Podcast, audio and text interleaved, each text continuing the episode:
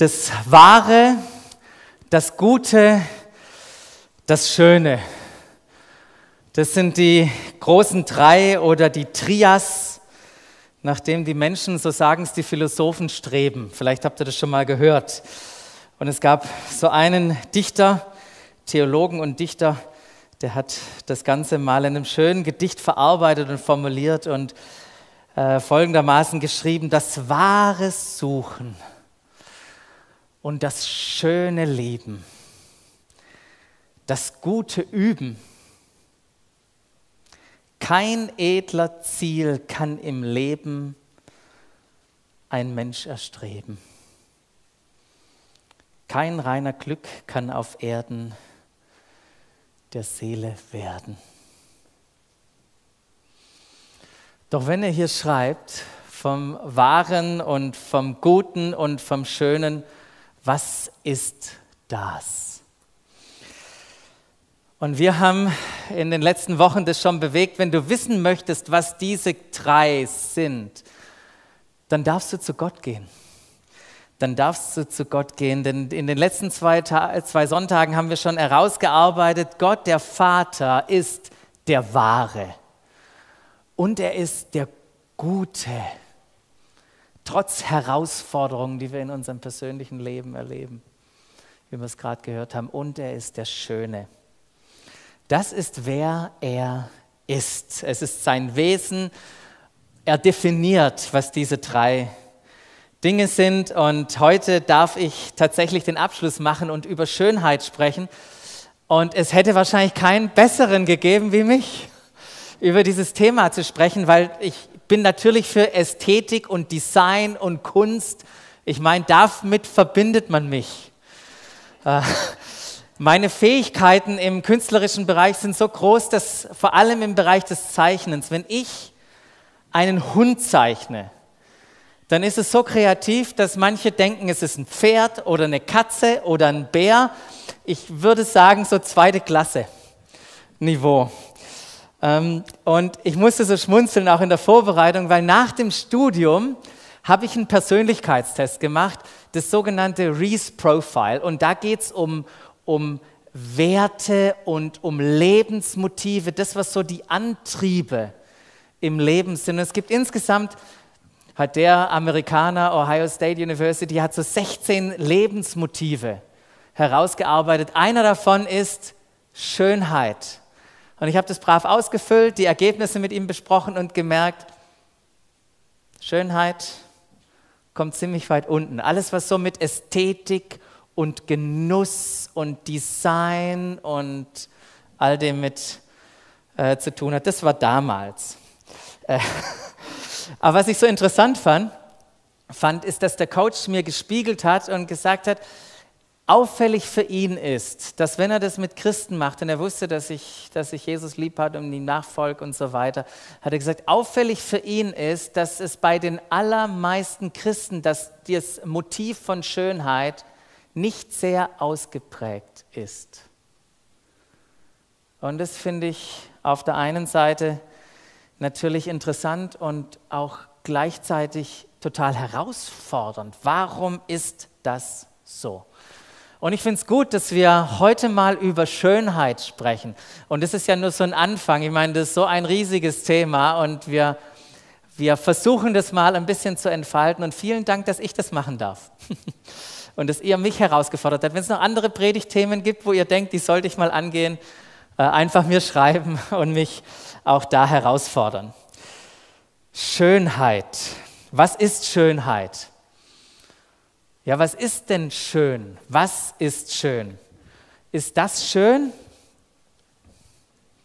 Ist sie schön?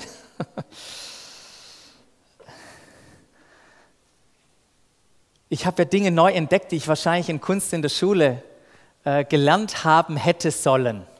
Ja, aber diese Mona Lisa ist deshalb so schön, weil es so gut mit dem goldenen Schnitt zusammenpasst. Der goldene Schnitt, der hat was mit Proportionen und mit, ähm, kommt eigentlich aus der Mathematik und hat was mit dem Verhältnis von Strecken und Größen zu tun. Und ihr seht es, wie die Mona Lisa hier wunderbar reinpasst. Und die Theorie sagt, wenn die Formen in diesem Verhältnis des goldenen Schnittes, wenn die gemalt werden oder die Fotografen, die was drauf haben, die gucken ja immer, wie positionieren sie. Ich halte halt immer in die Mitte. Aber Leute, Mitte ist nicht richtig, um schön zu sein. Deshalb sind meine Bilder wahrscheinlich so schön und deshalb habe ich mich verabschiedet, zum Leidwesen von vielen Bilder zu machen. Ähm, aber hier goldener Schnitt ähm, und da sind sie irgendwann mal draufgekommen und anscheinend schon seit Jahrhunderten versuchen, Jahrtausenden versuchen Künstler und Architekten Dinge zu designen und zu bauen gemäß dem goldenen Schnitt. Das nächste, Andi hat schon erwähnt, äh, falls ihr gedacht habt, Sixtinische äh, Kapelle, Bildungslücke, hier ist ein Bild. So sieht es da aus. Und, und Goethe hat mal gesagt, ich formuliere das mal in Neudeutsch, wenn du wissen willst, wozu Menschen in der Lage sind, dann musst du das gesehen haben.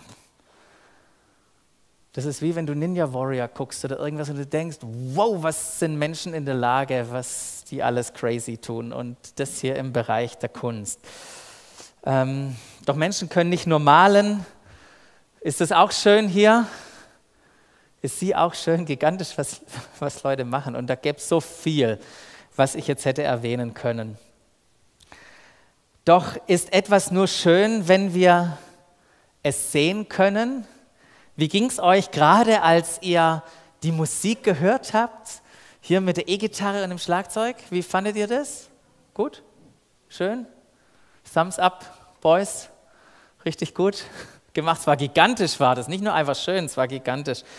War richtig cool, äh, das zu hören. Oder ich meine, hier diese Blumenmeerecke, gell? Ich habe jetzt das, äh, das Vorrecht. Ich kann hier mal rübergehen.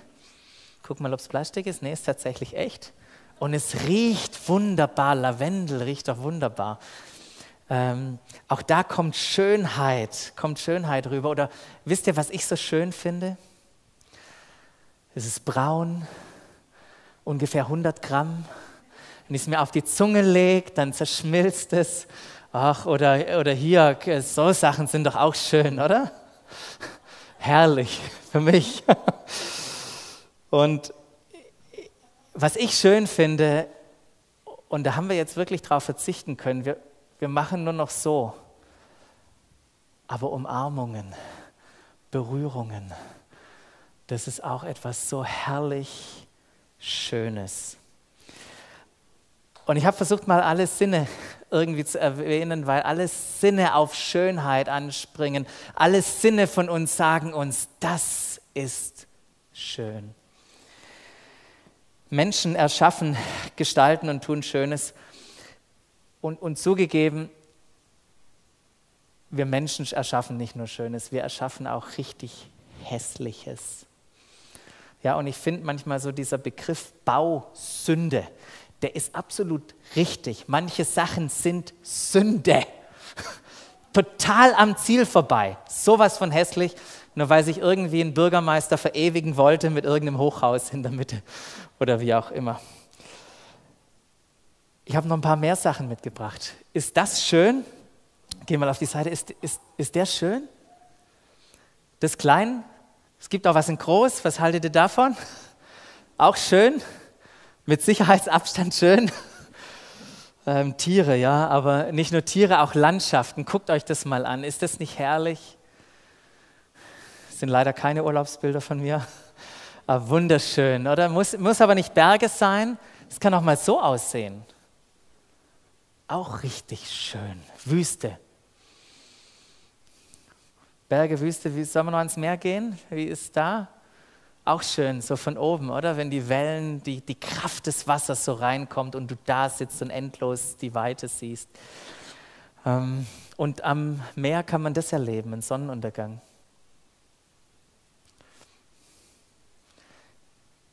Selbst ich, wenn die Sonne gerade am Untergehen ist, würde nicht sagen, Familie, einsteigen, Zeit vorbei, wir fahren weg. Nee, man bleibt dort. Man schaut sich diesen Sonnenuntergang an und sagt, ach wie schön. Niemand steht da und sagt, oh, schon wieder ein Sonnenuntergang. nee, wir, wir kommen zur Ruhe, wir schauen uns an, wir, wir fokussieren uns darauf und, und warten gespannt ab, was passiert nehmen dieses Schöne wahr. Was ganz anderes haben wir hier vorne auch schon, diese Blumen. Auch gigantisch. Und jetzt springen wir mal in das Weite, in das Universum, in die in eine Milchstraße, Sterne, unglaublich, unglaublich schön. Und äh, so wie sich Sterne anordnen, so können sich auch Vögel anordnen. Guckt mal. Ist das nicht der Hammer? Wie sich so starre Informationen bringen vor Raubvögeln und, und gigantische Formen, gigantische Formen bilden. Aber auch wenn wir auf unser menschliches Leben gucken, Schaut mal das an. Ist das nicht wunderschön? So ein geborenes Kind gerade rausgekommen zu halten. Wunderschön. Und wenn Menschen dann älter werden, guckt mal. Ist das nicht schön? Herrlich, oder? Das Lachen, ein Mensch, wunderschön. Alles, oder? Alles, was wir doch gerade gesehen haben, alles, was Gott geschaffen hat ist einfach nur herrlich, ist, ist wunder, wunderschön gestaltet von ihm. Und ich will dich mal fragen, wenn du all diese Bilder siehst, was macht das mit dir? Was löst es in dir aus?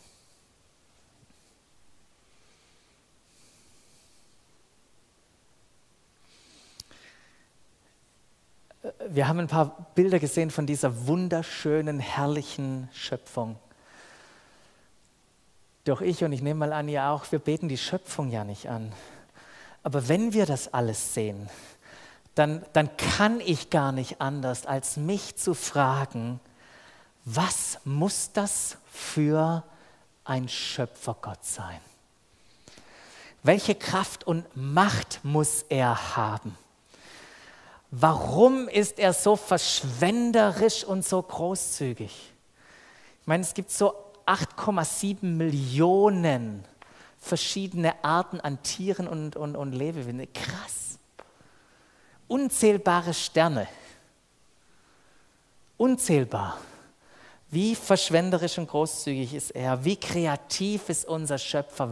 Wie schön Versteht ihr, wie schön muss Gott wohl selbst sein, der all das geschaffen hat? Wie schön muss er sein? Wisst ihr, Gott ist ein Künstler. Und ich finde es so interessant, die erste Offenbarung von sich selbst, wenn Gott sich offenbart, dann offenbart er sich als der Schöpfer, ganz am Anfang. Wir haben es gesungen. Und er schafft etwas Gigantisches das, was wir gesehen haben an, an Schönheit, das hat sehr viel mit Materie zu tun. Aber wisst ihr, Schönheit kann doch auch abstrakt sein. Und damit meine ich nicht irgendwie an Materie gebunden. Die taubblinde US-amerikanische Schriftstellerin, die Helen Keller, die kennen vielleicht ein paar von euch, hat es mal so formuliert: taubstumme Schriftstellerin, äh, taubblinde. Die besten und schönsten Dinge auf der Welt.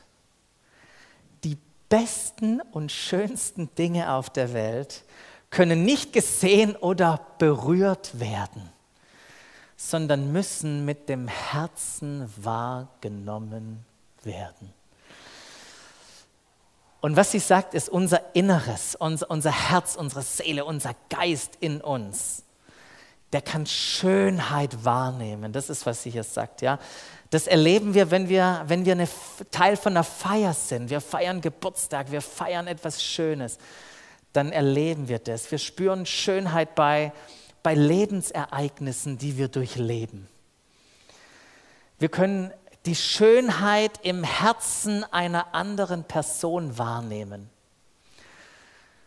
Wisst ihr, als, als Maria sich Jesus genähert hat mit diesem Albasterölfläschchen und, und dieses, dieses teure Öl auf seine dreckigen Füße übergegossen hat, dann hat Jesus nicht nur das Öl wahrgenommen, er hat ihr Herz wahrgenommen, er hat Schönheit gesehen.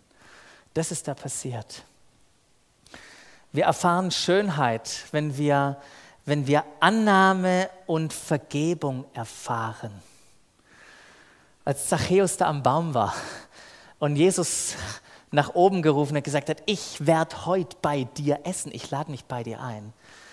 Was hat er für eine Annahme, was hat er für eine Vergebung, was für eine Schönheit darin wahrgenommen? Das können wir, können wir wahrnehmen und erleben. Als wir vorher das Lied gesungen haben, uns über Liebe ging. Oh, wie schön ist Liebe. Und wie schön ist Glaube und wie schön ist Hoffnung und wie schön ist die Freude und wie schön ist der Frieden. Und wir könnten die Liste länger machen. Wie schön sind diese Dinge. Selbst das Kreuz. Selbst das Kreuz, Leute. Dieser abscheulichste Moment in der Geschichte der Zeit. Darin finden wir, finden wir etwas zutiefst Schönes wo Gott sein Wesen, sein Herz offenbart in diesem Kreuz. Und unsere christliche Botschaft, das Evangelium, diese gigantische gute Nachricht, die hat sowas von Schönes. Richtig schön. Kommt vielleicht nicht immer so rüber, wie wir es sagen, finden wir vielleicht nicht immer die richtigen Worte, aber die Botschaft an sich, die ist so gigantisch schön. Und auch wenn wir in die Bibel gucken, Schönheit ist nicht nur irgendwie so ein Randthema, eine Randerscheinung, sondern Schönheit zieht sich durch die ganze Bibel. Es gibt nicht da ein bestimmtes Wort und das ist schön. Es gibt ganz, ganz viele Wörter, Wortstämme, die versuchen, Schönheit irgendwie zu greifen und auszudrücken. Beispielsweise, wenn, die, wenn wir hier von angenehm, wohlgefällig und gut lesen, wenn wir mächtig und herrlich, wenn das da steht, wenn es um Gunst, Anmut und Glanz geht oder Pracht und Herrlichkeit, dann wird versucht, Schönheit, Schönheit sichtbar zu machen. Und der Andi hat schon kurz auf unser Jahresthema auch hingewiesen, nochmal zur Erinnerung. Auch Schönheit könnte, findet sich in diesem Konzept von Herrlichkeit wieder. Das Wesen Gottes, alles an ihm ist schön, alles ist, an ihm ist herrlich und wir meinen damit wunder, wunder, wunderschön. Wenn wir Lieder hören und die uns mit den Texten beschäftigen, dann wissen wir etwas über den, den Musiker, den Liedermacher. Wenn wir, wenn wir Bücher lesen und, äh, oder zehn Bücher lesen von jemandem, dann wissen wir etwas über ihn als Autor. Wenn wir uns mit der Schöpfung und dem Leben beschäftigen, dann wissen wir etwas über den Urheber von allem. Wir wissen etwas von ihm.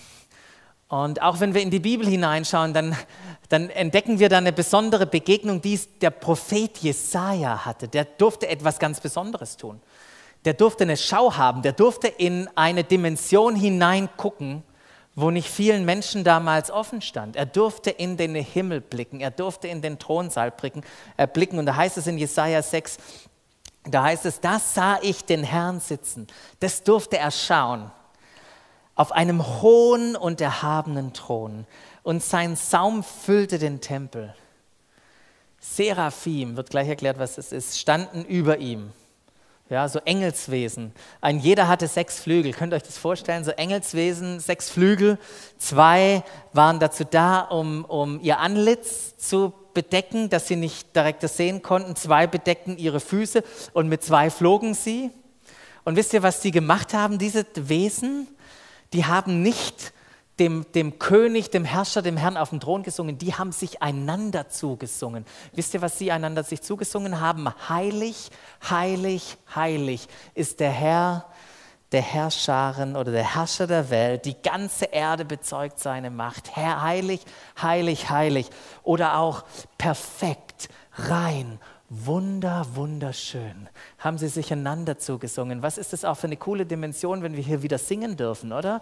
Wir singen nicht nur dem König zu, wir singen einander zu und erinnern uns, dass, hey, weißt du, wie Gott schön ist, wie herrlich er ist, wie prächtig er ist, wie heilig er ist? Das dürfen wir tun. Cool, oder? Alles, was Gott ist, ist schön und herrlich. Aber nicht nur die Engel singen im Thronsaal, auch Menschen, die mit dem Gottvater eine Begegnung hatten, die seine Schönheit erlebt haben, haben irgendwie versucht, es zu, in, in ein Lied, in einen Psalm, in einen Hymnus zu packen. Und da lesen wir, wenn wir die Psalmen angucken, gigantische Psalmen, Psalm 104, äh, da heißt es, preise den Herrn meine Seele. Preise den Herrn meine Seele, mein Gott, Groß und erhaben bist du. Ich kann es nicht anders sagen. Du bist groß und du bist erhaben. Mit Herrlichkeit und Pracht hast du dich begleitet. Eigentlich hätte ich singen müssen, gell? nee, nee, genau. Wow, oder wie, Versuch, wie er versucht hat, es auszudrücken. Und dann am Ende des Psalms auch nochmal, die Herrlichkeit des Herrn wäret ewig. Du bist Schönheit ist ewig, ewig ist Schönheit. Möge der Herr sich freuen an seinen Schöpfungswerken.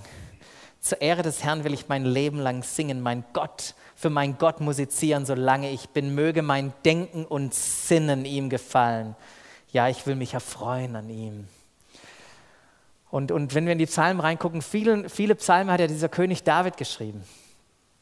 König David war der, als sie die Bundeslade nach Jerusalem gebracht habe, der vor der Bundeslade herzog und getanzt hat wie ein Irrer, so verrückt, dass er nur noch in Boxershort und ganz nackt, meinst du? Anders. Also, ist, er war auf jeden Fall fasziniert, lesen wir mal nach, lest mal nach, gute Hausi. Und äh, er war so begeistert, dass seine Frau dachte, mm, mm, mm. so wie jetzt mit Singen war das ungefähr. Aber er war angetrieben von etwas. Er war angetrieben von Schönheit. Von Schönheit. Das, was sie da transportiert haben, das war wunderschön. Und was hat symbolisiert? Gegenwart Gottes. Und dann schreibt er im Psalm 27, David, lesen wir, eines habe ich vom Herrn erbeten. Eines habe ich erbeten und das ist mein tiefster Wunsch, alle Tage meines Lebens im Haus des Herrn zu wohnen und die Freundlichkeit oder auch Schönheit, könnte man hier sagen, des Herrn zu sehen und über ihn, über ihn, über das, wer er ist, nachzudenken. Dort in seinem Heiligtum. Was, was für eine Sehnsucht steckt hier hier drin, wie ein Durstiger, der nach, der nach Wasser lechzt. Er wusste in, in dieser Gegenwart Gottes, in, wenn ich diese Schönheit wahrnehme, dann, dann bekomme ich alles, dann kriege ich alles, was meine Seele braucht. Und ähm, wir haben uns ein paar Begegnungen im, im, Alten Testament angeguckt, aber wisst ihr was, im Neuen Testament gibt es die auch. Ich finde es so cool, wenn Jesus seine drei Jünger da mit auf diesen Berg der Verklärung nimmt, so lesen wir das. Und dann gibt es plötzlich diese, diese Verwandlung von Jesus und Mose und Elia sind bei ihm und sie reden da und die Jünger, was passiert da? Und Petrus ist so begeistert, kommt auf diese gigantische Idee, wisst ihr, ich, ich Jesus, wie wäre es mit Hütten bauen? Ich baue jetzt Hütten. Wollte den Moment irgendwie festhalten. Und während sie noch sprachen, heißt es da, während er noch redete, Petrus, kam plötzlich eine leuchtend helle Wolke und warf ihren Schatten auf sie. Plötzlich ist Gott selber aufgetaucht. Und aus der Wolke sprach eine Stimme, wir schon bei der Taufe von Jesus kannten, das ist mein geliebter Sohn, an ihm habe ich wohlgefallen, an ihm habe ich meine Freunde, auf ihn sollt ihr hören. Und es versetzt dich nur mal selber kurz in diese Lage. Du würdest da stehen, hättest gerade was Gigantisches mit bekommen, hier mit Jesus Verwandlung, Elia und Mose miteinander reden und plötzlich taucht diese leuchtende Wolke auf. Und dann kommt eine Stimme aus dem Himmel.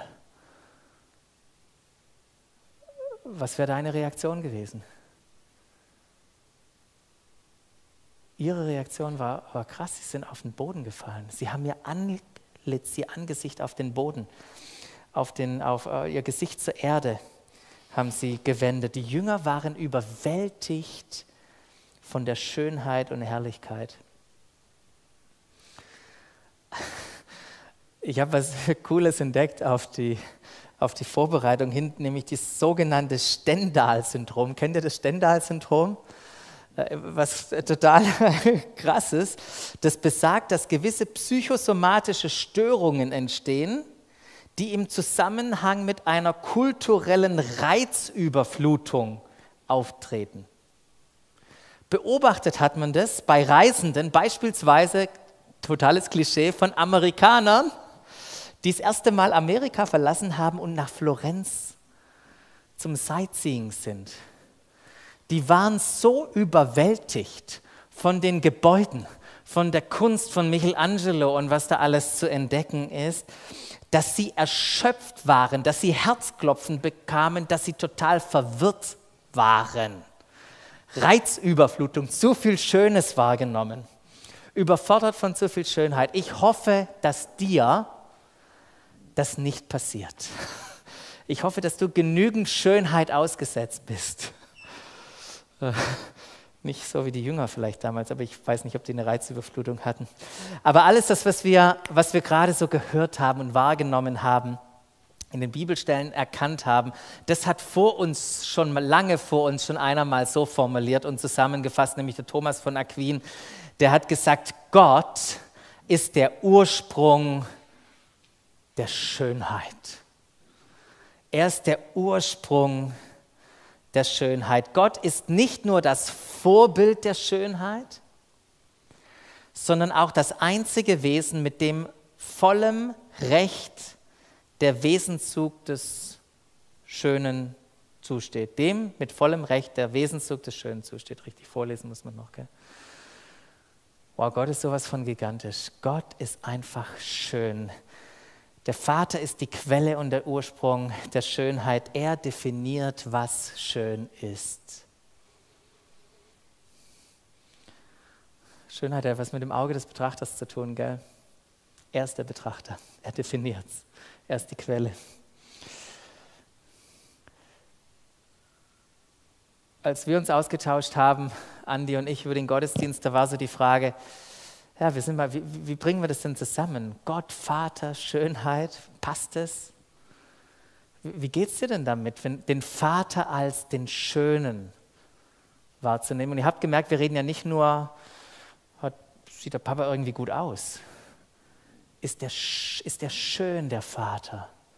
Hast du, hast du Gott Vater als den Schönen schon kennengelernt?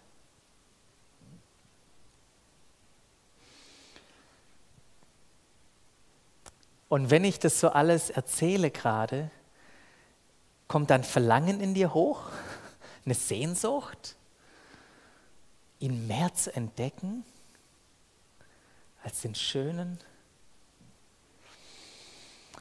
Warum ist es so wichtig, die Schönheit des Vaters zu entdecken? Was, was macht diese Schönheit mit uns? Ein paar Wirkungen von Gottes Schönheit.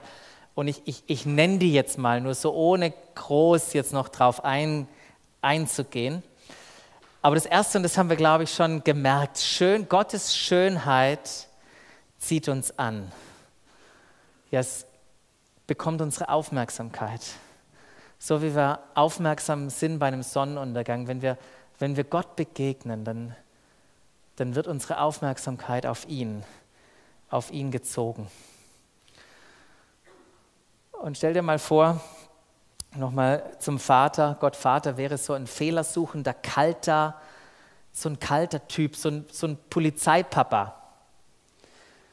Wärst du gern in, des, in seiner Gegenwart? Aber bei so einem herrlichen, wunderschönen, einen, einen wunderbaren, ein, ein wunderbares Herz in sich tragenden Vater, in in, in seiner Nähe wären wir doch total gern. Er zieht uns an, Schönheit zieht an. Es gibt noch so viel zu entdecken, haben wir gehört. Auch cool, Schönheit schult und schärft unser Bewusstsein.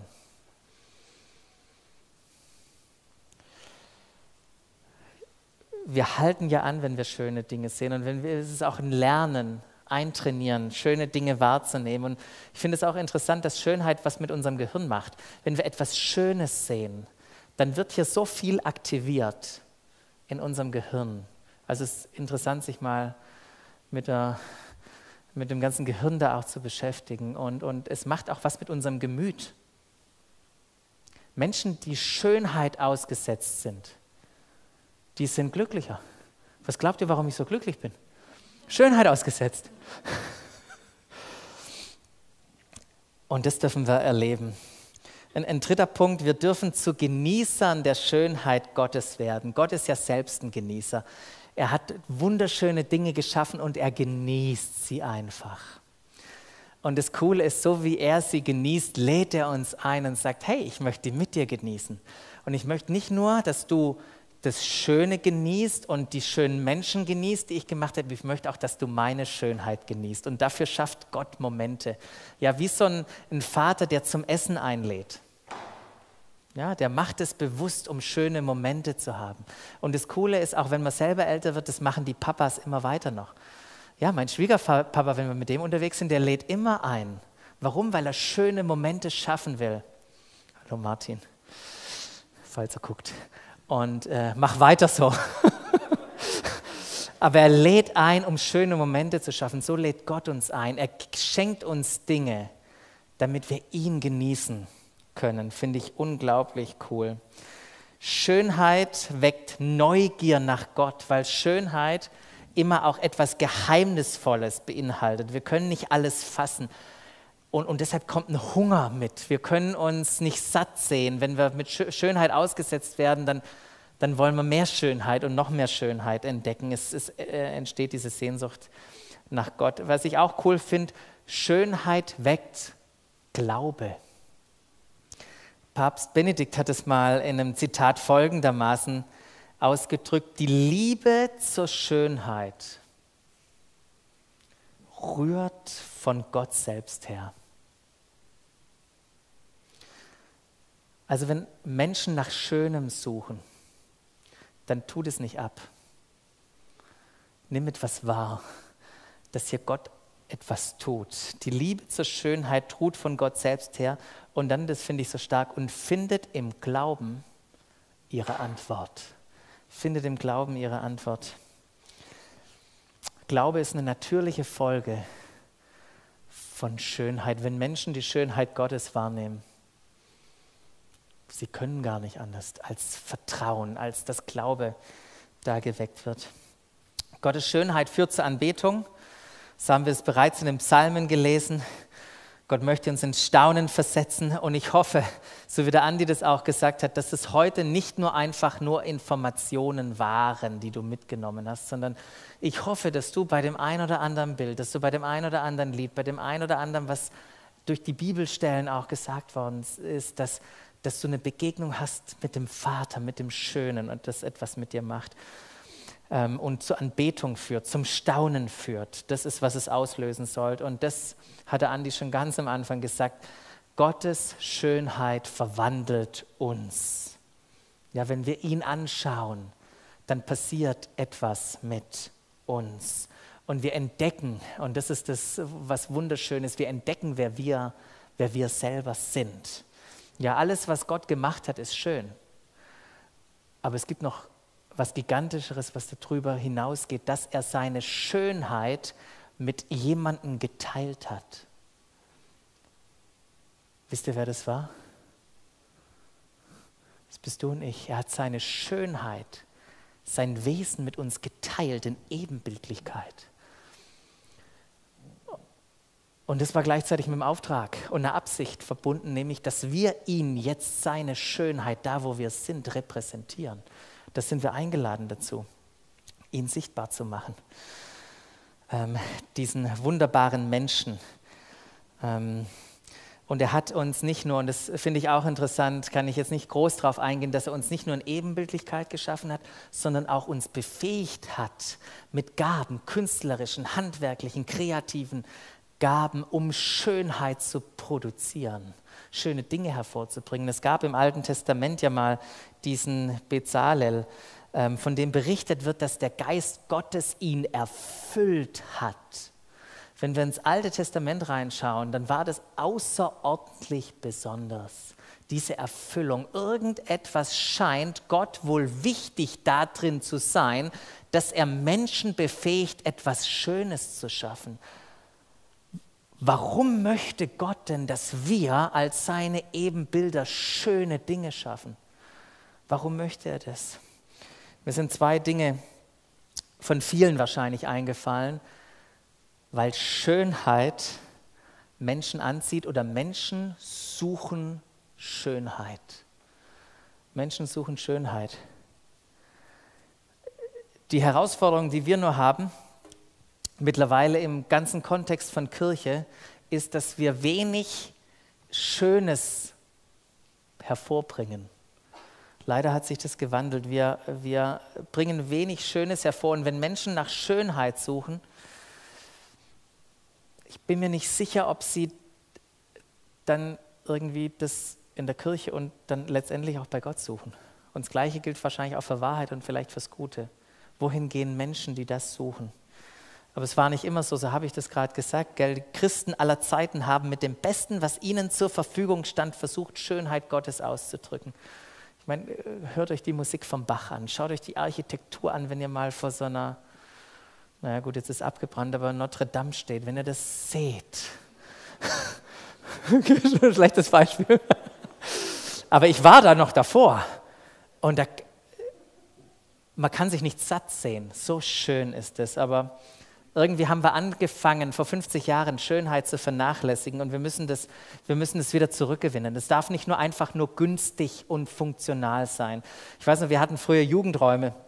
Und da war einer reingekommen, ein bisschen älterer, der hat gesagt, das sieht aus wie bei euch wie in der Metzgerei. Und am Anfang war ich in etwas offended, ja. Aber dann dachte ich, ja, der hat recht, alles ist weiß, sieht aus wie in der Metzgerei. Und was da steht, ist die alte Couch. Kennt ihr diese Story? Wenn der Jugendleiter angerufen wird. Also wir hätten eine Couch zu verschenken. Wir kaufen nämlich eine neue. Aber wir dachten, die ist noch gut für euch. Und so sehen dann unsere Räume aus. Sam Sammelsurium von den Dingen, die die Leute nicht mehr brauchen. Und hier dürfen wir, dürfen wir um, um, umschwenken. Ich meine, hier zu sein, in diesem Gebäude, ihr könnt es jetzt nicht sehen im Livestream, Livestream, herzliche Einladung, mal hier, hierher zu kommen und das Gebäude wahrzunehmen. Das Gebäude hätte deutlich günstiger gebaut werden können und ich bin froh, dass sie es nicht gemacht haben. Ich bin so froh drum. Wenn Leute in den Weitwinkel gehen, unsere Räume hier, manche sagen, oh, jetzt bin ich überrascht, hier drin ist ja schön. Das war noch davor, als wir das Haus nicht gestrichen hatten. Aber ich merke, Leute nehmen das wahr. Lass uns anfangen, das Reich Gottes wieder zu repräsentieren, auch das Schöne da drin. Ähm, und dafür braucht es, dass wir Gott Vater als den Schönen auch wiederentdecken, denn so wie dein Gott ist, wird deine Welt sein. So wie dein Gott ist, wird deine Welt sein. Und das Letzte noch ist, dass durch die Schönheit blitzt der Himmel die neue Schöpfung hindurch. Kunst ist ein Ausdruck der Hoffnung. Wir dürfen Kunst gestalten schöne Dinge machen, Dinge sichtbar machen, auch von Gott her, um nicht nur um zu beschreiben, was gerade so ist oder wie es sein könnte, sondern wir dürfen beschreiben, wie es allein durch Gottes Gnade irgendwann sein wird. Wir dürfen den Himmel sichtbar machen als einen Vorgeschmack für die Leute. Mach dich auf, werde Licht, so sagt es mal ähm, Gott seinem Volk. Und ich glaube, das ist auch eine Botschaft an uns Christen macht euch auf, werdet Licht. Die Herrlichkeit des Herrn ist über euch aufgegangen. Ihr habt, ihr seht, was schön ist. Jetzt steht auf und gibt dem Ausdruck. Der Vater ist schön. Wir dürfen ihn als den Schönen wahrnehmen. Aber die Frage ist auch, stehst du auf und leuchtest du? Die Welt soll doch mitkriegen, für was wir brennen, oder? Aber man kann nur in anderen das entzünden, was in einem selber brennt. Und ich möchte euch einladen, euch mit Schönheit Gottes zu beschäftigen, dass das anfängt, immer mehr noch in euch zu brennen. Wie geht es?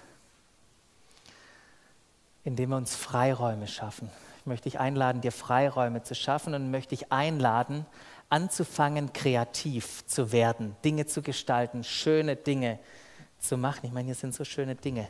Fangt an, einfach was zu tun. Erlaubt Gott dann etwas in euch auch zu wirken.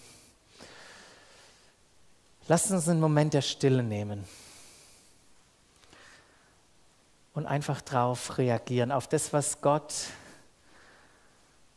Gott gesagt hat, das, wo er sich offenbart hat als das Schöne.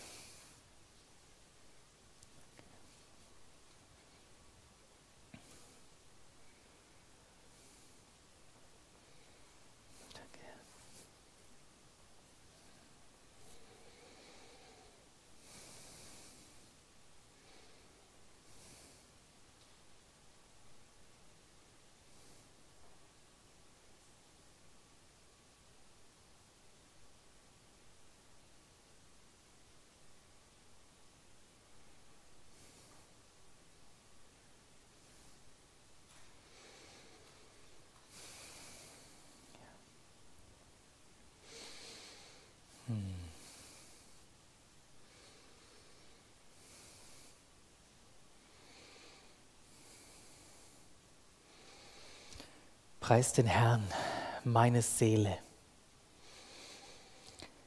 Herr, mein Gott, groß und erhaben bist du. Groß und erhaben bist du, du bist wunderschön. Herrlichkeit, mit Herrlichkeit und mit Pracht hast du dich begleitet, begleitet.